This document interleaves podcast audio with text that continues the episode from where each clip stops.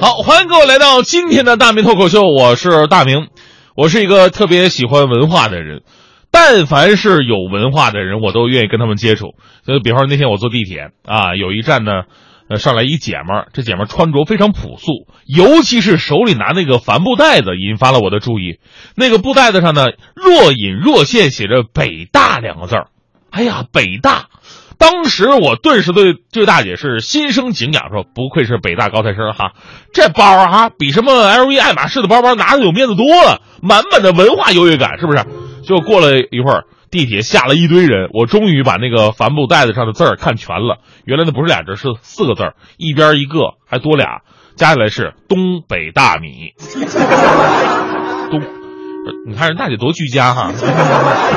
所以这个故事告诉我们一个道理哈，都说眼见为实，但这年头有的东西你看到的都未必是真的。比方说电视的收视率，前两天中国电视剧制作产业协会决定了，联合全国电视剧制作行业签署自律公约，从现在起坚决杜绝收视率作假假象。那又一轮收视率打假的行动开展了。那协会授权其法务委员会立即调查取证，向司法部门报案，用法律手段惩处黑势力，维护公平和正义。大家伙都知道，在一个市场化的领域，哈，受众的多少呢，直接决定着这个产品的生死。广播有收听率，电视有收视率，网络有点击率，等等等等。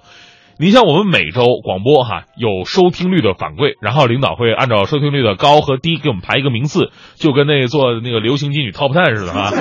每次我都要跟领导说，领导啊，现在中学都取消这种排大榜的行为了，咱们能不能不要这么复古啊？是不是？但我们有的时候呢，也会对收听率啊产生一些质疑。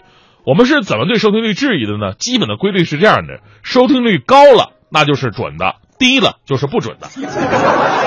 但是广播相对来说呢，还是一个比较单纯的地方。但是现在电视圈里边可以说是水深火热哈。我不是说我我我是广播的，我就说广播纯净，电视就就就肮脏，不是这意思。你想啊，电视的投资更大呀，他们的一期综艺节目或者一集电视剧，咱们就算一个小时吧，造价几百万甚至更多。我们广播一期节目，我说实话，我在地方台，我一期节目一个小时四十块钱，四十啊，到现在来到央广，终于有了质的改变，上三位数了。所以呢，对于电视来讲，收视率上下带来的利害关系真的是太大了。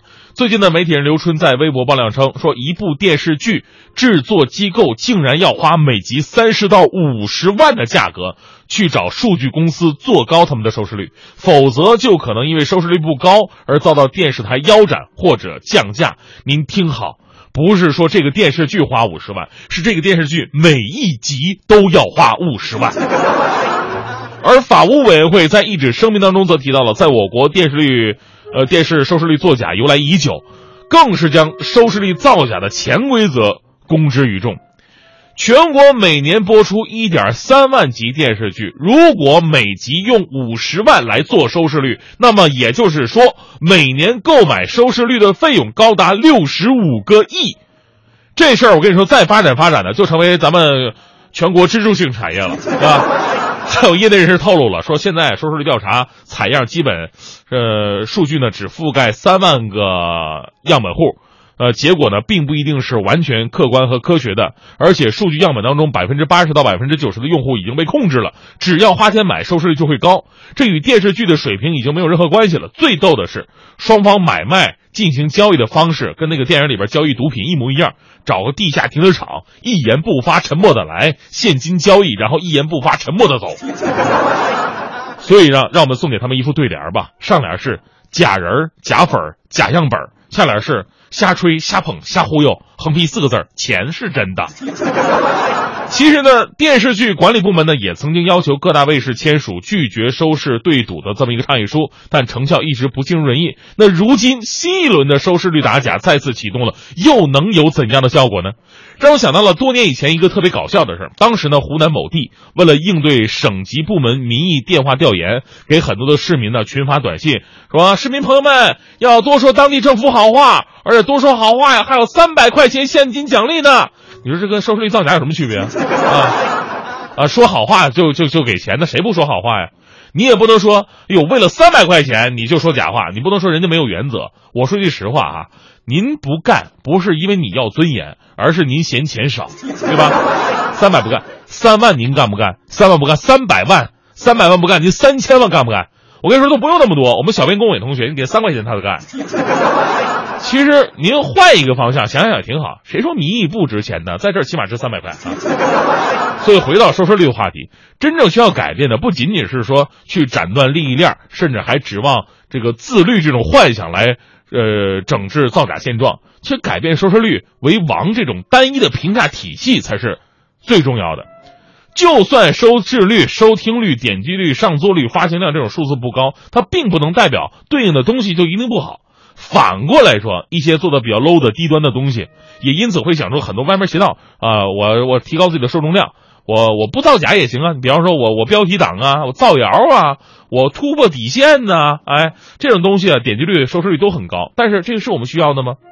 所以啊，最后啊，要对我们在要对我们说，就是在这样一个浮躁的年代。仍然踏踏实实做事的朋友真的是了不起，真正的社会力量。你像我们《快乐早点到》播出四年多了，收获特别的多。其中有一个收获叫做坚强。您可能不知道，我我刚主持这个节目的时候啊，我们的收听率是多少？我们收听率是零，是零啊！就像当时有人给我们发微信嘛，我们还想怎么收听率是零？那微信从哪来的？这是电脑生成的吗？这是？当时我特别伤心。有天半夜三点，我在外面回家，经过台里，我们门口站岗的武警战士还在那直溜站岗呢。你说也没人进门，也没人看，他图个什么呢？他就为了帅吗？在那直溜站着。这事儿告诉你道理：无论你在什么体制的单位上班，你都是为自己工作的。就算收听率是零。我们也得好好做好自己的节目，因为评价一个人行不行呢？真正重要的是看三个方面：首先是你自己行，自己不行谁也帮不了你；其次是有人说你行，有的时候你觉得自己节目做的不错，成天想入非非、自我陶醉，但别人不喜欢那也不行。最后就是说你行的那个人，他得行。要是现在某个大大领导召开记者发布会，说我非常爱听《快乐早点到》，就算我收听率零，谁敢说我不行？说这么多，领导，这就是我最近收听率节目下滑的一个解释。您看我这解释可以吗？